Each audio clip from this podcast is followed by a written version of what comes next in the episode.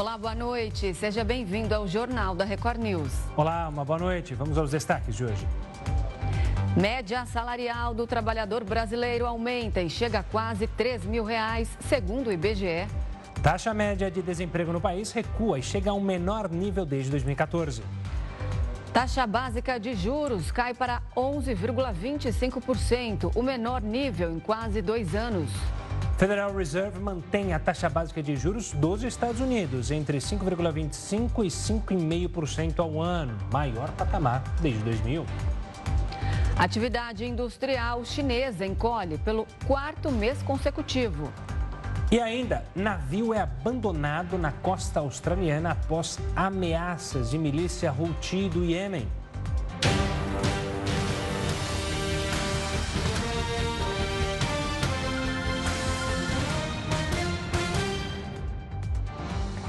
Em despedida de Flávio Dino, do Ministério da Justiça, Lula afirmou que o ministro fez um trabalho extraordinário durante o período em que esteve à frente da pasta. Dino aproveitou também para fazer um balanço das ações na segurança pública em 2023.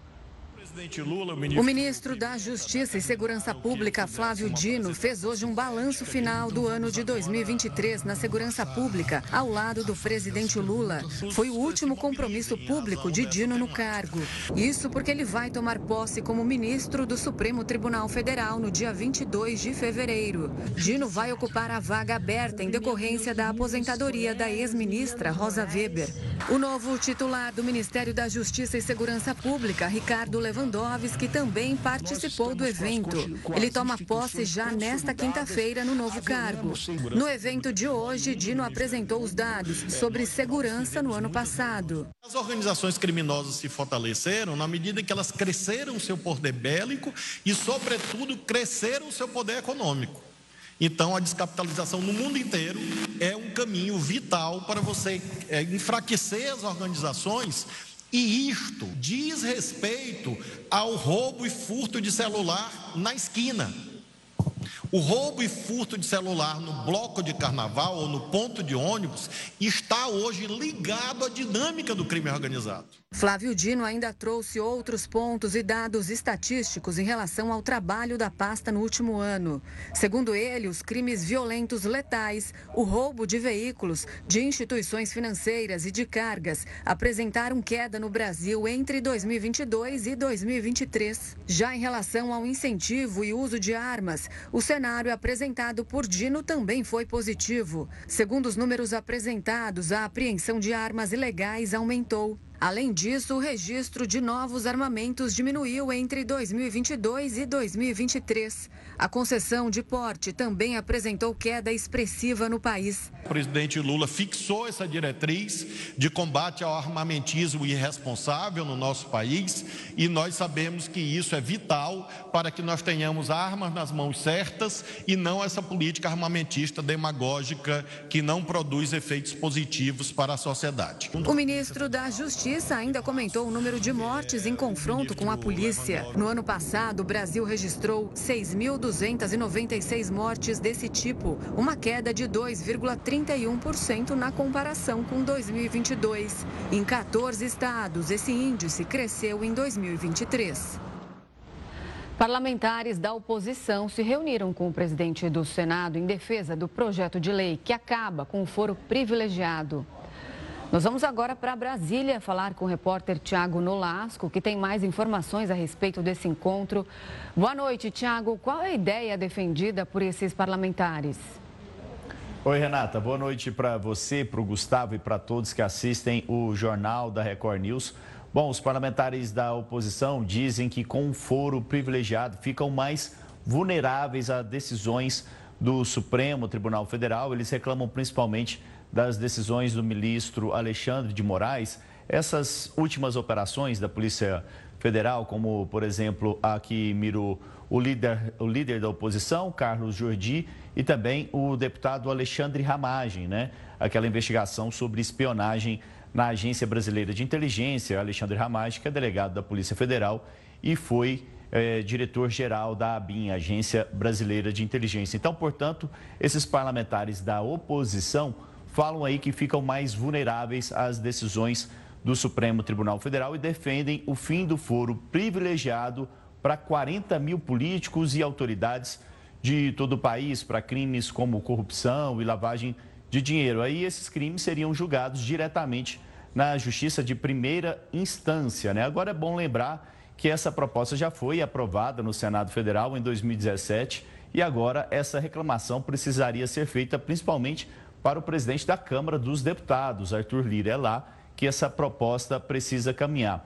Os líderes ali da oposição no Senado Federal também conversaram com o Rodrigo Pacheco sobre outras propostas que eles pretendem levar adiante nessa ofensiva desses parlamentares da oposição contra o Supremo Tribunal Federal. Eles querem, por exemplo, é, que seja colocado aí um período fixo de mandato para os ministros do Supremo Tribunal Federal e também seja colocada uma idade mínima para os ministros. Então, essa discussão toda, viu, Gustavo Renato e Renata, faz mais parte aí de um novo capítulo desse embate entre membros da oposição e o Supremo Tribunal Federal diante dessas operações que a gente está acompanhando e noticiando todos os dias.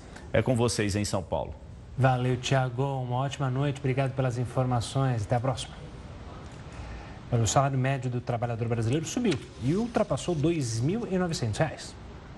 A alta na renda média do brasileiro foi de mais de 7% na comparação entre 2023 e 2022. Com isso, o salário passou de R$ 2.780 para R$ 2.979, um crescimento de quase 200 reais, segundo as informações divulgadas pelo IBGE nesta quarta-feira.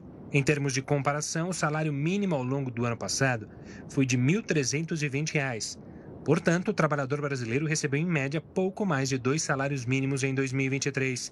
Desde 1 de janeiro deste ano, o piso nacional subiu para R$ 1.412. Já o valor anual da soma de salários no Brasil subiu quase 12% e superou 295 bilhões de reais em 2023. Este é o maior nível da série histórica iniciada em 2012. A taxa média de desemprego no Brasil recuou e chegou ao menor nível desde 2014. Os dados divulgados pelo IBGE mostram que a taxa média de desemprego no Brasil em 2023 caiu para 7,8%. Esse é o menor patamar desde 2014, quando o índice foi de 7%. No ano, a população fora do mercado de trabalho foi de 8 milhões e meio de pessoas. Já o número de pessoas ocupadas cresceu 3,8%, bateu recorde e superou 100 milhões de pessoas no último ano. Esse é o maior nível desde o início da série histórica, em 2012. Outro recorde foi com relação aos trabalhadores com carteira assinada. Em 2023, houve uma alta de 5,8%, alcançando 37 milhões de 700 mil pessoas registradas. A quantidade de empregados sem carteira assinada no setor privado subiu 5,9% e chegou a 13 milhões e 400 mil e os trabalhadores por conta própria totalizaram 25 milhões e 600 mil. Já a taxa anual de informalidade recuou, mas ainda ficou acima de 39% em 2023. Outra melhora apontada pela pesquisa do IBGE foi na população desalentada, que é composta por pessoas acima de 14 anos que estavam fora do mercado de trabalho, mas não buscavam por uma colocação. Esse grupo atingiu 3 milhões e 700 mil pessoas no último ano, o que representa uma queda de 12,4% na comparação com 2022. E o Banco Central decidiu reduzir a taxa básica de juros mais uma vez. Na primeira reunião do ano, o Comitê de Política Monetária do Banco Central, Copom, manteve a tendência de queda da taxa básica de juros e anunciou mais um corte. A redução desta vez foi de meio ponto percentual. Com isso, a Selic agora passa de 11,75% ao ano para 11,25%. E esse é o menor patamar desde março de 2022, quando o índice estava em 10,75%. Esse foi o quinto corte consecutivo desde agosto, quando o órgão interrompeu o ciclo de aperto monetário. A redução vai ao encontro do que espera o mercado financeiro. Segundo a última edição do Boletim Focus, os especialistas ouvidos pelo Banco Central acreditam que a Selic termine 2024 em 9% ao ano. A taxa básica de juros é o principal instrumento utilizado pela autoridade monetária para controlar a inflação. A estimativa do mercado financeiro é que o IPCA termine o ano em 3,81%. Caso esse cenário se confirme, o índice ficaria dentro da meta estabelecida pelo Conselho Monetário Nacional de 3%, com margem de um ponto percentual e meio para cima ou para baixo. E quem vai falar mais sobre o corte na Selic e também sobre a queda na taxa de desemprego é o economista Gustavo Loyola, ex-presidente do Banco Central.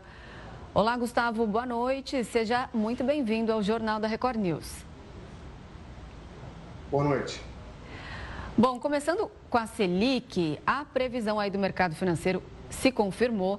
O que essa queda de meio ponto percentual representa para a inflação e para a nossa economia? Bom, é, eu acho que o mais importante é que o Banco Central está se sentindo é, confortável né, em continuar com a trajetória de queda de juros, é, como ele havia sinalizado algumas reuniões é, passadas do Copom. Né?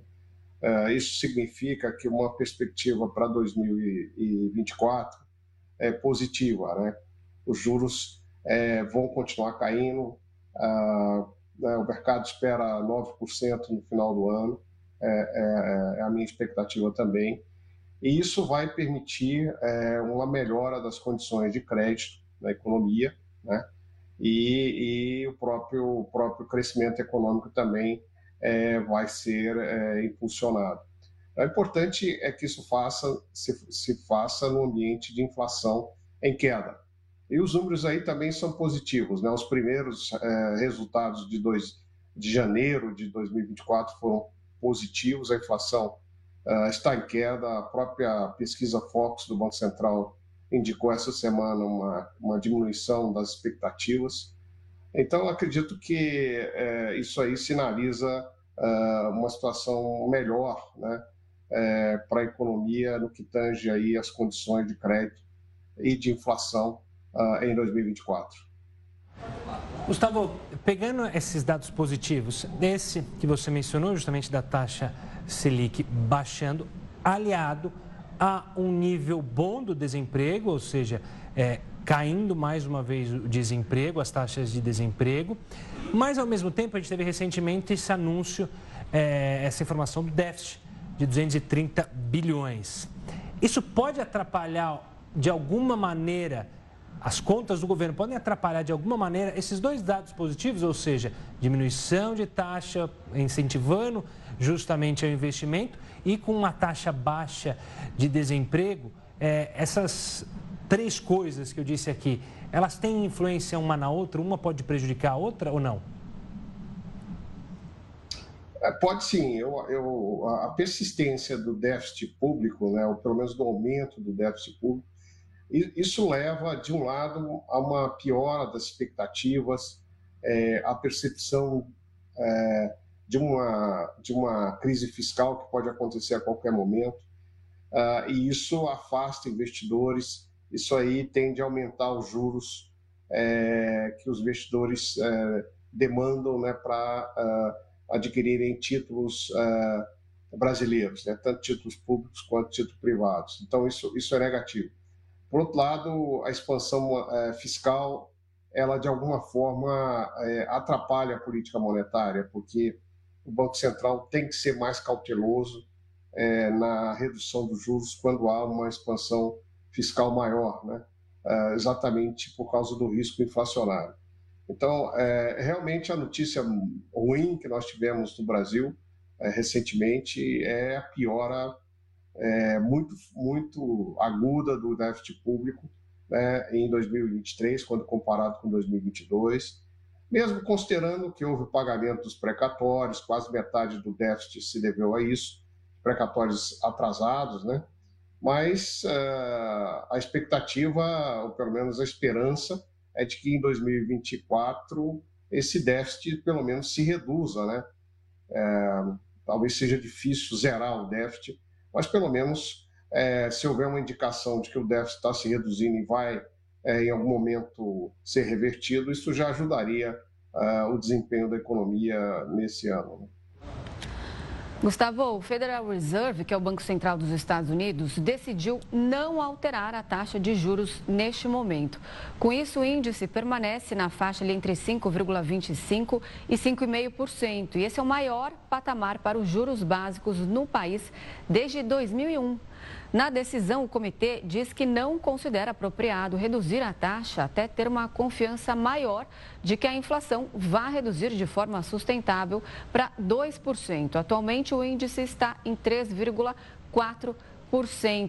Na sua avaliação, essa decisão do Banco Central americano de manter a taxa de juros estável está correta e de que forma isso atinge outros países, já que a gente está falando aí de uma grande economia e principalmente a gente aqui no Brasil?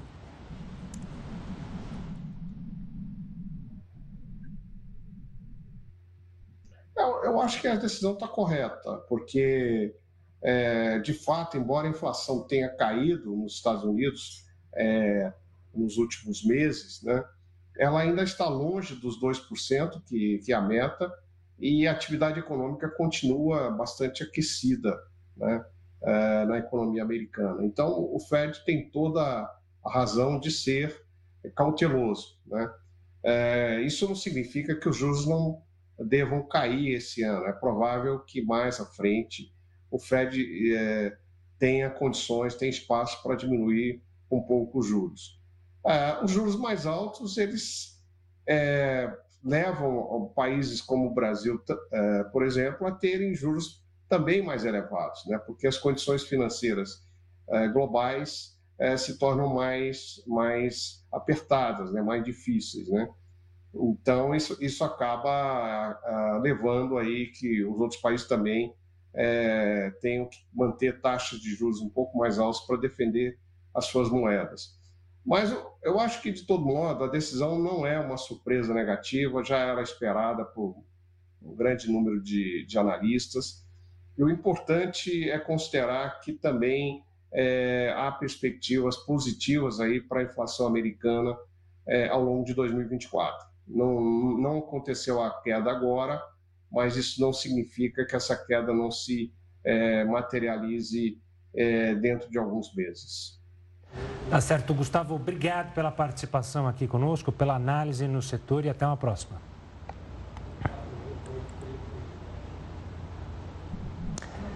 E em 2023, as reservas internacionais do Brasil subiram mais de 9%. Com esse avanço, o ano terminou com 355 bilhões de dólares em reserva. Esse é o nível mais alto desde março de 2022. A alta vem após uma queda de 13% vista durante o governo de Jair Bolsonaro. O crescimento foi impulsionado pelo fluxo cambial positivo e a entrada de 11 bilhões de dólares com juros e títulos. As reservas internacionais são ativos do país em moeda estrangeira e funcionam como uma espécie de poupança para momentos de crise. A Corte Internacional de Justiça rejeitou a maioria das acusações da Ucrânia contra a Rússia. O governo de Kiev acusou Moscou de ser um Estado terrorista e de ter violado a Convenção para a supressão do financiamento ao terrorismo. Apesar disso, o Tribunal de Haia ainda condenou a Rússia por não investigar suspeitas de terrorismo e violar acordos de combate ao racismo. As decisões da Corte Internacional não cabem recurso, mas o tribunal não tem meios para aplicar as penas. Na sexta-feira, a análise será sobre a denúncia contra a Rússia pela invasão ocorrida em fevereiro de 2022. E o opositor russo Boris Nadzedin apresentou as assinaturas de apoio necessárias para registrar sua candidatura à presidência. As eleições acontecem de 15 a 17 de março. Nadzedin provocou um grande interesse nos últimos dias ao defender o fim da ofensiva russa na Ucrânia e criticar a guinada autoritária do presidente Vladimir Putin. Mais de 100 mil russos apoiam a candidatura dele. Agora, a Comissão Eleitoral Central vai revisar a inscrição e decidir se ele pode ou não concorrer. Nadzedin está há 30 anos na política russa. Ele trabalha como vereador em uma cidade nos arredores de Moscou. Um incêndio florestal que já dura cinco dias consumiu mais de mil hectares da Serra do Amolar, principal santuário de biodiversidade do Pantanal brasileiro. A área queimada pelo fogo é maior do que a metragem de mil campos de futebol juntos. Os primeiros focos na região foram registrados na sexta-feira. Desde então, brigadistas tentam chegar ao local que é de difícil acesso. Nos primeiros dias, os brigadistas não conseguiam acessar o local do início do incêndio. Já nesta segunda-feira, o Instituto Homem Pantaneiro, organização não governamental que atua na proteção do bioma, aumentou o efetivo para 14 pessoas. Nesta terça, mais bombeiros tentaram acessar a região das chamas via barco. Atualmente, a força de combate é composta por 22 brigadistas do Corpo de Bombeiros e de ONGs. Segundo as denúncias, o incêndio começou após um pequeno produtor colocar fogo em uma área de mata que seria destinada à pastagem de gado. No ano passado, as chamas consumiram uma extensão significativa do Pantanal brasileiro, fazendo com que o bioma tivesse o pior mês de novembro da história. Além das queimadas propositais, o fogo recorde foi resultado do baixo volume de chuva, calor intenso e a vegetação ressecada na região. Em 2023, mais de um milhão de hectares foram consumidos pelas chamas do Pantanal. Um estudo mostrou que metade dos motoristas que passam 16 horas nas estradas usam drogas.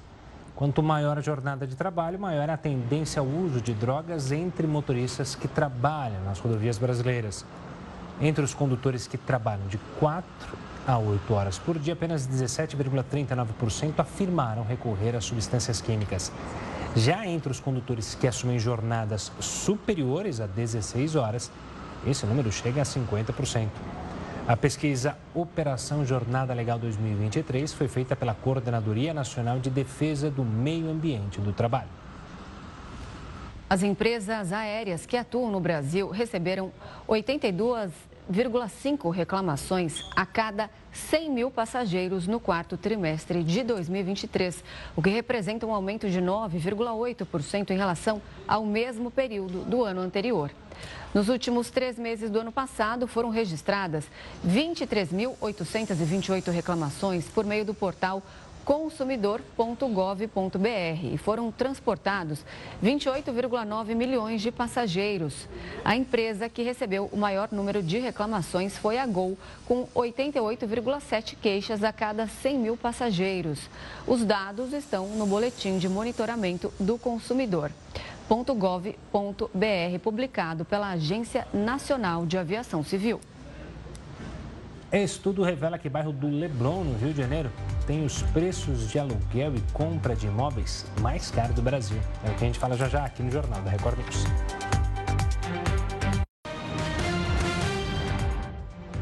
Um estudo mostrou que o bairro do Leblon, no Rio de Janeiro, tem os preços de aluguel e compra de imóveis mais caros do Brasil.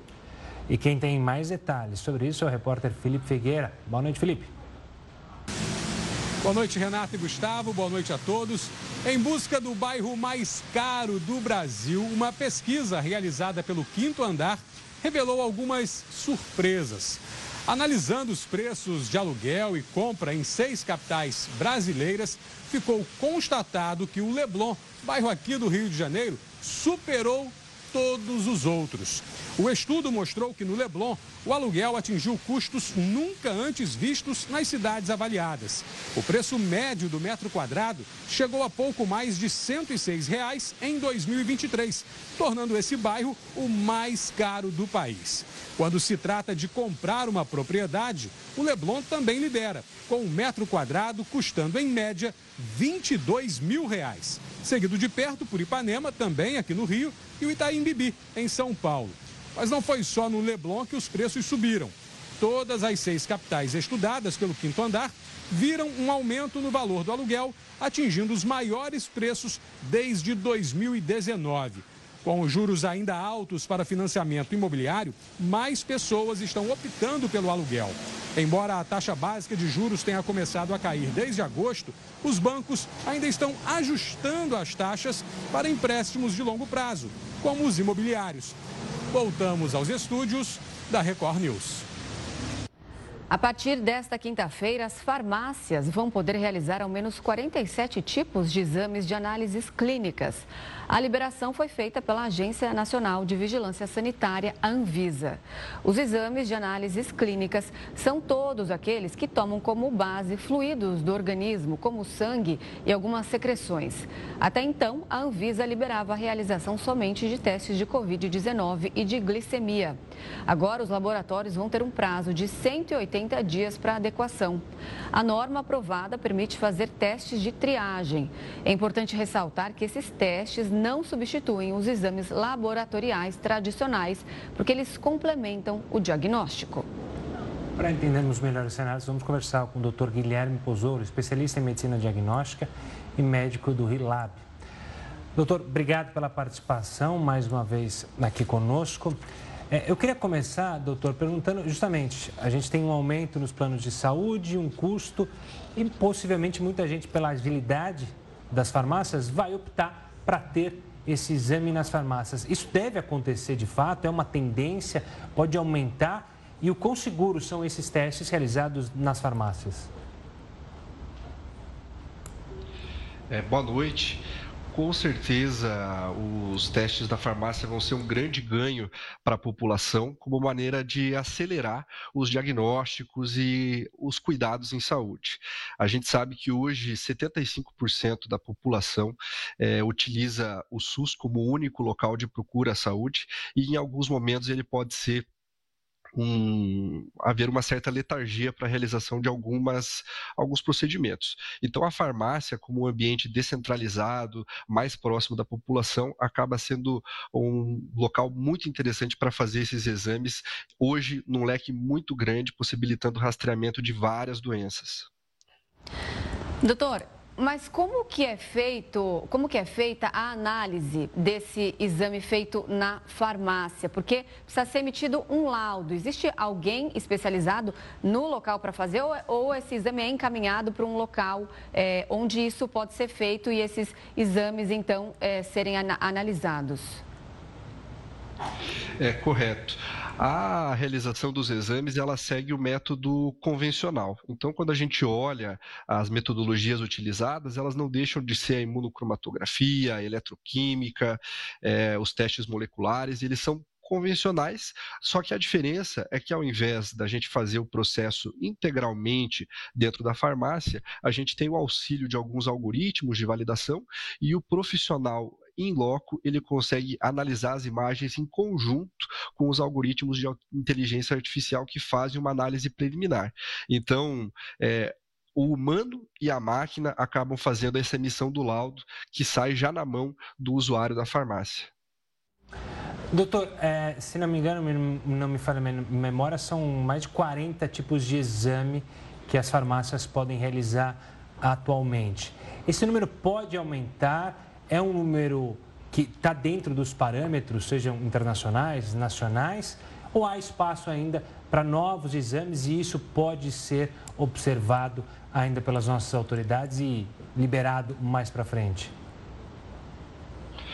Essa primeira escolha do leque de exames já foi uma, uma excelente escolha, porque são 40 exames que contemplam muito bem os exames focados na atenção primária em saúde, que englobam os cuidados mais básicos de hipertensão arterial, diabetes mellitus, dislipidemias, o coronavírus, a dengue, como a gente viu mais cedo a Luana Araújo comentando, é, os testes de hemograma. Então, a gente hoje já tem um leque bem interessante com esses 40 exames, e eu acredito que a, a Anvisa fez uma excelente escolha na liberação dos atuais. Mas, com certeza, no futuro vai ser possível expandir esse leque para outros. Mas os 40 atualmente praticamente atendem à necessidade da atenção primária em saúde e até atenção de urgência. Né? O que você encontra numa UBS, numa UPA, hoje você também encontra numa farmácia.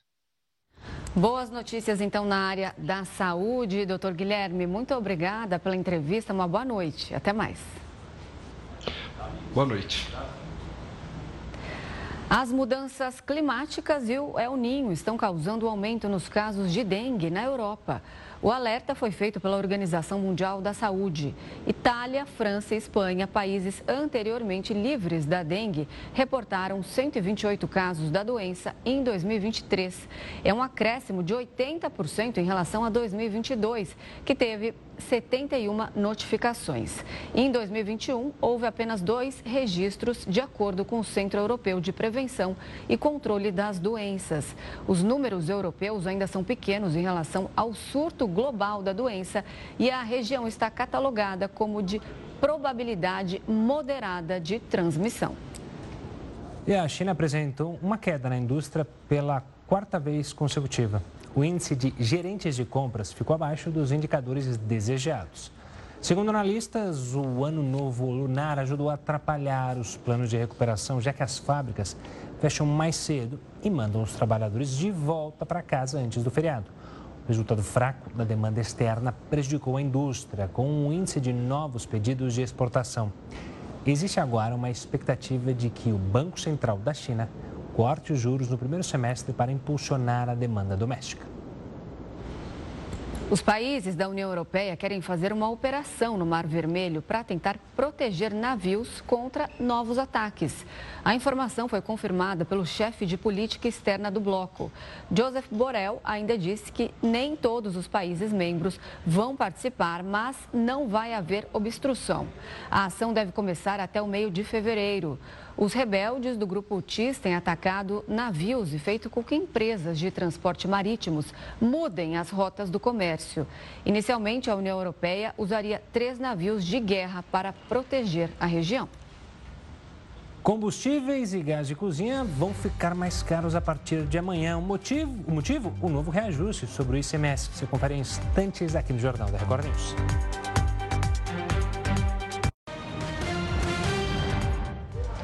A partir de amanhã, os combustíveis e o gás de cozinha vão ficar mais caros. O motivo é o novo reajuste sobre o ICMS. Os consumidores podem preparar o bolso, porque a partir desta quinta-feira os combustíveis vão ficar mais caros. O motivo para isso é o aumento na alíquota do ICMS.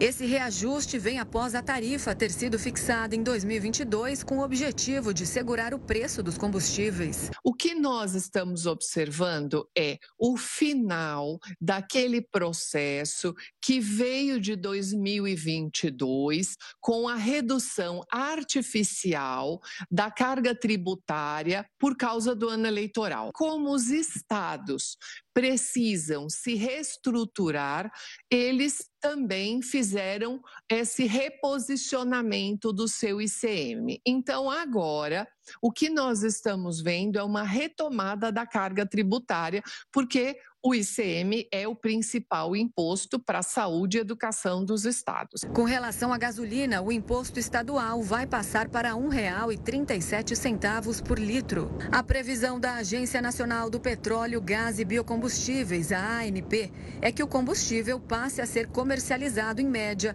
a R$ 5,71. No diesel, a alta na tarifa será de 12 centavos, levando o imposto para R$ 1,06. Com isso, ele deve voltar a ser vendido acima dos R$ 6,00 novamente. E o aumento não para na gasolina e no diesel. A alíquota do gás de cozinha foi definida em R$ 1,41 por quilo, o que elevaria o valor médio para 103 reais. Polícia Federal conclui que a atuação do Google e do Telegram, Telegram Brasil contra o chamado projeto de lei das fake news configura abuso de poder econômico e possível violação contra a ordem de consumo. A Procuradoria foi acionada pelo presidente da Câmara dos Deputados, Arthur Lira, com uma notícia crime, afirmando que as duas empresas realizavam uma ação abusiva contra a aprovação do projeto. O legislativo alegou que o Google e o Telegram atuaram de forma contundente para resguardar interesses econômicos, além de fazer campanha de desinformação, promovendo publicidade enganosa e abusiva. Procurado, o Google me informou que não vai comentar o assunto no momento. E quem vai tirar todas as nossas dúvidas sobre esse assunto é o advogado especializado em cybercrimes e direito digital, Luiz Augusto Durso. Boa noite, Durso. Seja muito bem-vindo ao Jornal da Record News. Boa noite, Renata. Boa noite, Gustavo. Boa noite a todos que nos acompanham. Bom, segundo então o que foi concluído aí pela Polícia Federal, nós estamos diante de um caso comprovado de manipulação de informação em prol dos interesses econômicos dessas empresas de tecnologia? Renata, essa foi a interpretação dos agentes da Polícia Federal. E eu entendo que vai sim de encontro à grande interpretação da população e dos agentes públicos, porque foi inegável que durante eh, a votação do PL das fake news, o debate sobre a necessidade ou não desse PL, houveram diversas iniciativas dessas empresas, tanto o Telegram como a Meta, como o Google, de tentar é, influenciar a opinião pública, inclusive estimulando para que os eleitores cobrassem dos seus deputados qual seria a posição, como se, se esses apoiassem o PL das fake news, isso fosse ruim. Além disso, aproveitaram todas as suas ferramentas de comunicação que atingem milhões de usuários, inclusive o site da home do Google é um dos mais acessados no mundo, para publicar notícias focadas sobre o PL, que trazia uma interpretação bastante exagerada, muitas vezes até mentirosa. É claro, Renata, Gustavo, que a plataforma tem direito de dar a sua opinião, tem direito de não apoiar uma lei, mas a forma com que foi utilizada esses meios, inclusive o Telegram, fez o envio de mensagens diretas. Eu entendo, inclusive, que nesse caso foi violada a própria Lei Geral de Proteção de Dados, utilizando o número de telefone celular dos usuários para enviar uma comunicação que eles não desejavam.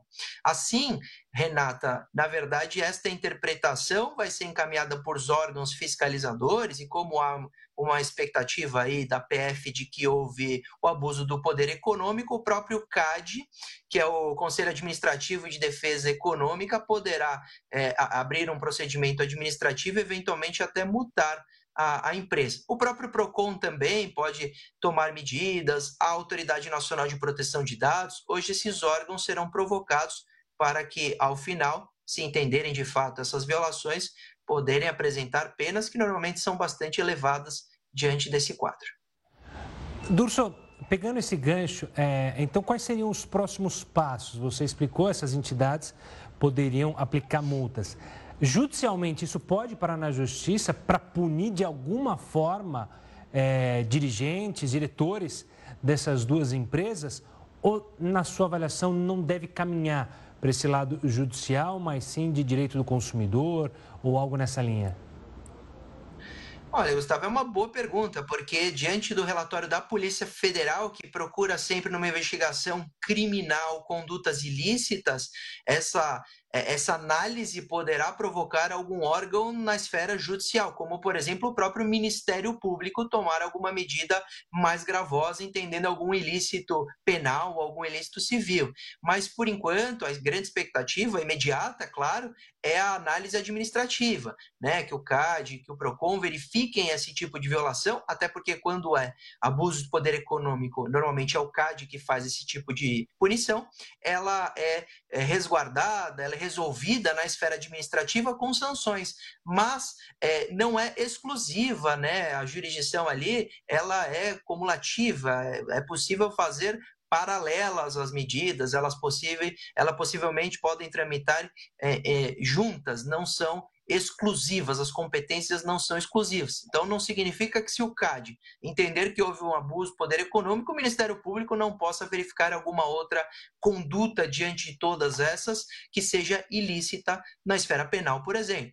Agora, é, vamos aguardar. A Polícia Federal fez um relatório bastante rigoroso, bastante crítico à atuação dessas empresas. Nós acompanhamos, de fato, todo mundo lembra aí que logo na home do Google tinha dizendo que a internet não seria mais a mesma. Algumas empresas até ameaçaram sair do país se esse PL fosse aprovado. A grande pergunta é essa, né? Por que tanto medo de um projeto de lei que traz mais responsabilidade, mais transparência dessas plataformas, né? Inclusive se divulgou uma fake news num PL que tentava bater fake news, que esse projeto ia censurar as pessoas na internet, sendo que, na verdade, eu, inclusive, fui convidado para uma audiência pública no Congresso Nacional, então fui um dos debatedores desse PL, não havia uma linha falando de remoção ou gestão de conteúdo.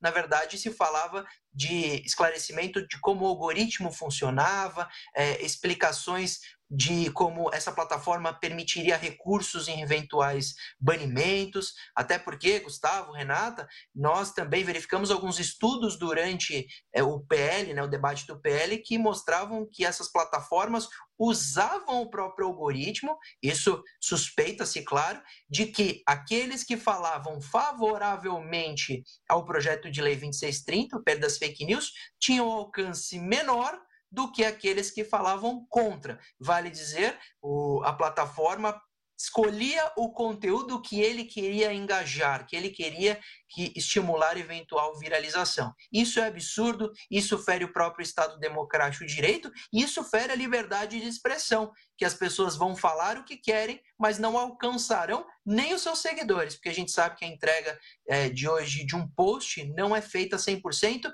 nem para aqueles que te seguem. Por isso que a gente tem é, cobrar muito dessas plataformas para que elas esclareçam como elas de fato funcionam, como serão as entregas e de fato mais responsabilidade para a gente ter menos notícias falsas nas redes sociais. Nós conversamos com o advogado especializado em cybercrimes e direito digital, Luiz Augusto Durso. Muito obrigada pela entrevista. Uma boa noite. Obrigado, Renata. Obrigado, Gustavo. Um abraço a todos que nos acompanham. Uma boa noite. A África do Sul confirma a entrada de cinco países no grupo dos BRICS. É o que nós vamos falar já já aqui no Jornal da Record News.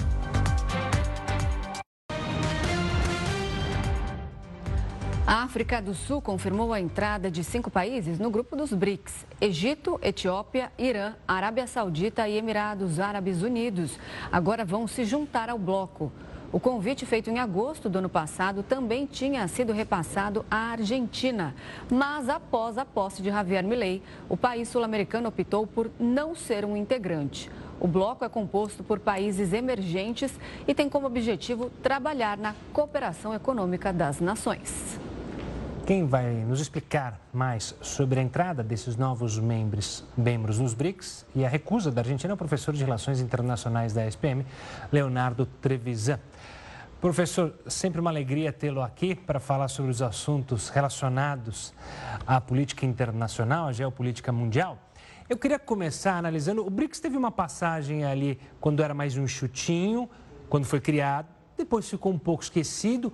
Agora, com a entrada desses novos membros, há uma tentativa de justamente rivalizar ou criar-se de fato um bloco para rivalizar com a Europa e os Estados Unidos? É uma nova vertente desse mundo geopolítico de forças? É, Gustavo. Boa noite, Gustavo. Boa noite, Renata. Boa noite a todos que nos escutam. Né? A tua pergunta, a tua pergunta contém uma palavrinha mágica com cinco letrinhas, né? China.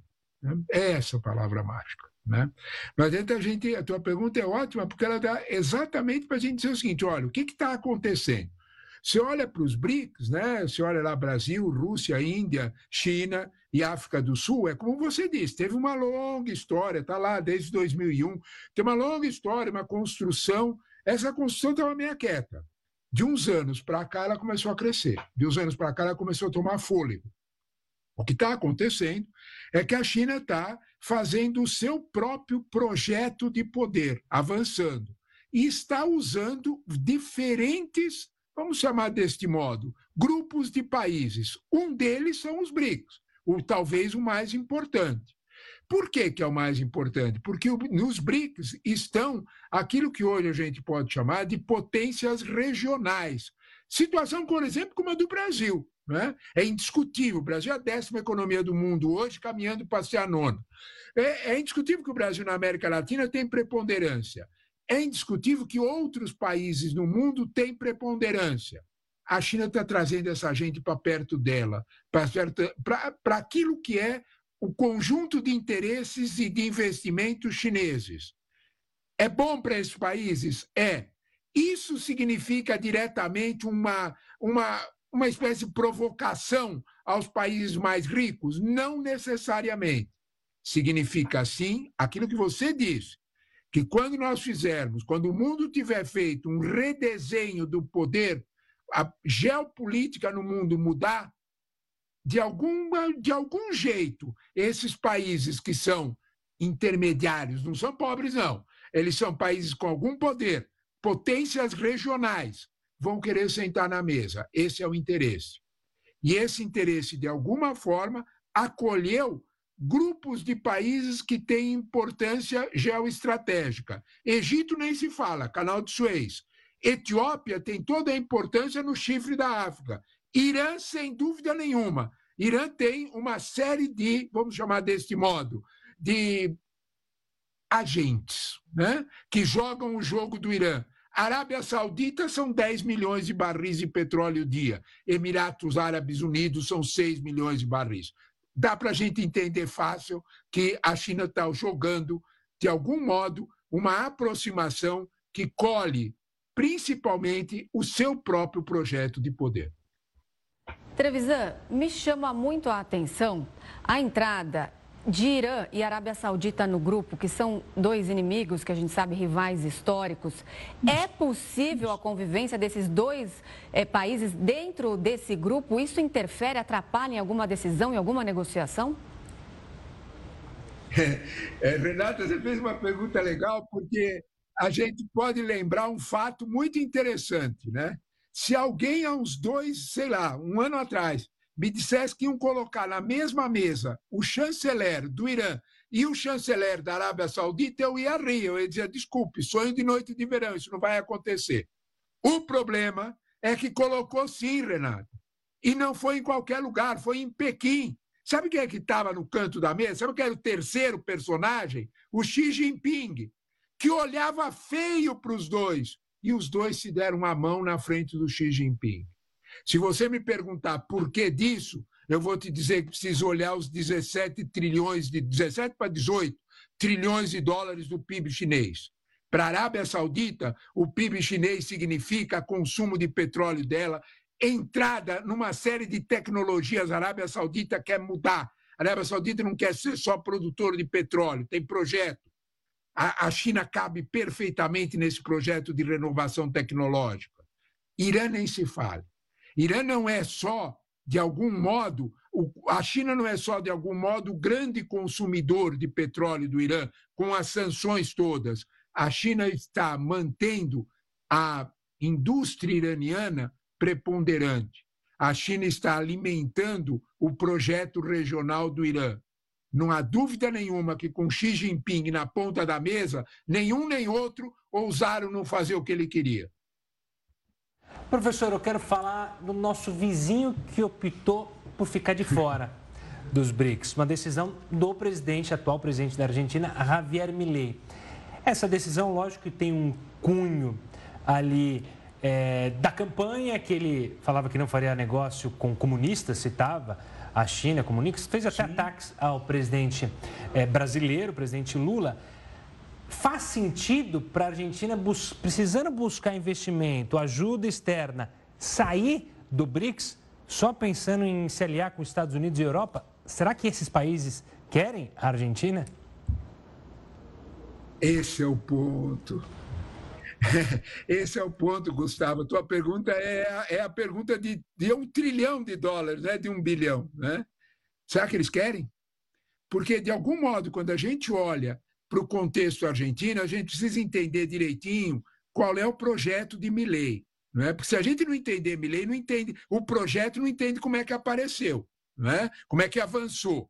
Atrás de Milley é? estão, de alguma forma, interesses muito claros, principalmente de gente que comprou títulos da dívida, títulos da dívida argentina, os famosos fundos abutres, que fizeram fortes investimentos. Ninguém, ninguém é criança, né? ninguém é inocente. De repente, o Milley teve todo aquele dinheiro para acionar, roubou, teve todo aquele dinheiro para fazer aquela campanha forte nas redes sociais, teve todo. De repente, é claro que tem um custo. O custo qual era? Se aproximar exatamente de grupos econômicos que querem um outro projeto econômico para a Argentina. Esses grupos econômicos não são só os que emprestaram dinheiro para a Argentina. Bom, vamos falar a verdade? O Fundo Monetário Internacional não está olhando para a lógica do fundo com grandes, é, com grande desdém para o Milley, não. Não está olhando para ele. Está dizendo, não, nós vamos apoiar. Tanto que o Fundo Monetário Internacional está deixando para de setembro para novembro, oficialmente, a negociação dos 4, 7 ponto bilhões de dólares que eles vão emprestar para a Argentina, para a Argentina não entrar em default. Default quer dizer calote. Né? Então, quando a gente olha para isso, a gente ah, então o fundo tem interesse. Nesse... Tem, tem interesse. É nesse contexto, no contexto de quem, de alguma forma, estava sustentando a candidatura Milley principalmente dos grupos internacionais que têm uma outra visão, principalmente como nós estávamos falando de China e de outros, nós precisamos ver que a Argentina está escolhendo esse caminho. Sabe o que acontece, Gustavo? Não é novo isso na Argentina. O velho governo Menem, lá no começo dos anos 90, fez a mesma escolha e não deu certo. Se nós olharmos o que está acontecendo no parlamento argentino, desde a tarde de hoje até amanhã, nós vamos ter uma ideia que o projeto de Milley não passa nesse parlamento. Ele não vai ser deglutido, ele está sendo desidratado. Espera aí, então é um mau negócio para o Fundo Monetário Internacional e para o pessoal dos fundos abutre, para o pessoal que. Não, não é um mau negócio. De alguma forma, a Argentina está oscilando ela está oferecendo um outro caminho. Para esses grupos, de, de algum modo, na lógica econômica deles, a, essa guinada da Argentina interessa assim. Se ela vai dar certo e se ela vai custar barato para os argentinos, isso é outra história. Naquele, naquele algum tempo, nós comentamos aqui que havia um mote, uma chamada entre os lares argentinos que é muito dura. Quem é que diz que você precisa comer frango todo dia para poder ser feliz? Em outras palavras, maior, um dos maiores produtores de carne do mundo não consegue alimentar a sua própria população de carne bovina. E agora nem mais de frango. A, a inflação na Argentina é de 211%, maior que a da Venezuela, e numa situação dramática. Pode ficar pior, lamentavelmente. Como, aliás, o próprio presidente Milley já antecipou. Trevisan, mais uma vez foi um prazer conversar com você. Muito obrigada pela entrevista. Até uma próxima. Renato, eu é que agradeço mais uma vez o convite gentil sempre de vocês e das perguntas interessantes. Boa noite a todos. Boa noite. Um navio foi abandonado na costa australiana após sofrer ameaças de ataque da milícia Utis. O detalhe é que a embarcação carrega 16 mil animais. São 14 mil ovelhas e 2 mil bovinos. O navio havia partido da Austrália no dia 5 de janeiro em direção a Israel. Ele passaria pelo Mar Vermelho, mas diante do risco de ser alvo do grupo originado do Iêmen, precisou desviar o caminho. O trajeto é a principal rota marítima entre a Europa e a Ásia. Agora ele está parado em um porto no oeste australiano. Os exportadores afirmam que os animais a bordo estão bem de saúde, mas a permanência deles na embarcação gera preocupação entre defensores da causa animal. Isso porque as temperaturas na região chegam a 40 graus Celsius. O Jornal da Record News fica por aqui. Muito obrigada pela companhia. Tenha uma ótima noite. Fique agora com o News das 10 com Rafael Algar, que a gente se vê amanhã. Tchau, tchau.